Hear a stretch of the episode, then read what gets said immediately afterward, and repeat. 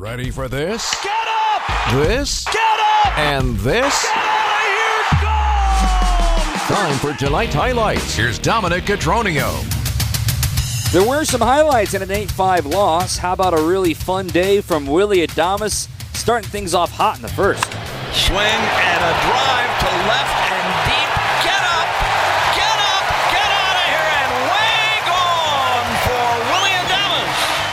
What if I told you he wasn't done? One two pitch. Line drive, deep left field. That'll do it and then some. A two run blast for Willy Adames. 4 1 Milwaukee. Before all that, though, Christian Yelich had an RBI double, too. Here's the pitch.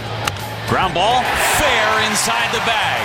Hits off the sidewall. It'll be extra bases as Wiemer will be sent around third. Here's the throw. It's cut off. The Brewers have the lead. It's 2 to 1. And why not throw in a triple from the rookie Brice Turang? One two pitch.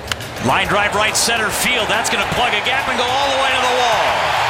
Anderson's going to have an opportunity to score. He will. Terang is on his way to third. He's in with the triple. The Brewers would make it a 5 5 5 4 game at the time. The Reds would tie things up in the bottom of that inning, and then chaos would ensue. Elly De La Cruz rounding the bases and stealing second, third, and home in the span of two pitches. That would give them a 7 to 5 lead. They would have a sac fly in the ninth and win this game by a final of 8 to 5. Wrap up the program after this. This is WTMJ.